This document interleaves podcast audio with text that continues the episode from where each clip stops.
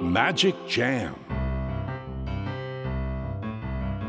スヌーピー。それはチャールズ・シュルツが1950年から50年もの間描き続けたアメリカの漫画「ピーナッツ」に出てくるオスのビーグル犬。主人公の少年チャーリー・ブラウンの飼い犬です。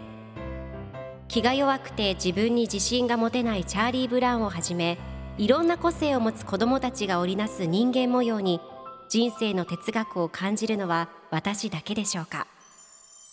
？Peanuts Dictionary. Peanuts Dictionary.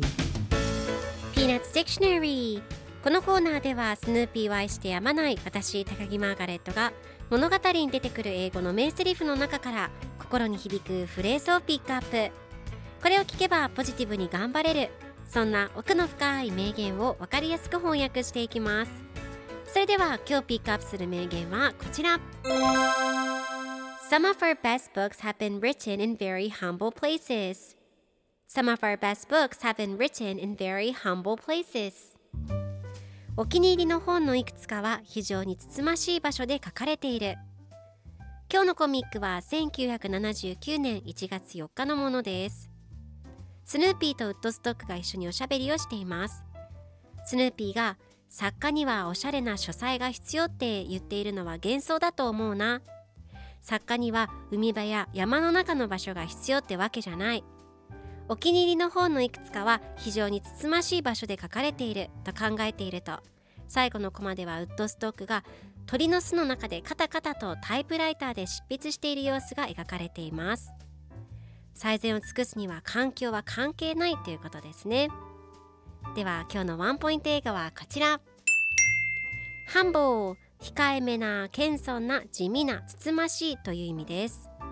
今回のコミックでは Some of our best books have been written in very humble places と出てくるので私たちの最高の本のいくつかは非常につつましい場所で書かれていますという意味になります。では繁忙の例文2つ紹介するとまず1つ目。彼女はつつましい笑顔を見せた。She showed us a humble smile 2つ目買っている時こそ謙虚で勝っている時こそ謙虚であれ Be humble when you are victorious それでは一緒に言ってみましょう Repeat after me Humble Humble Humble Humble Good job 皆さんもぜひ Humble を使ってみてくださいということで今日の名言は Some of our best books have been written in very humble places でした Peanuts Dictionary Peanuts Dictionary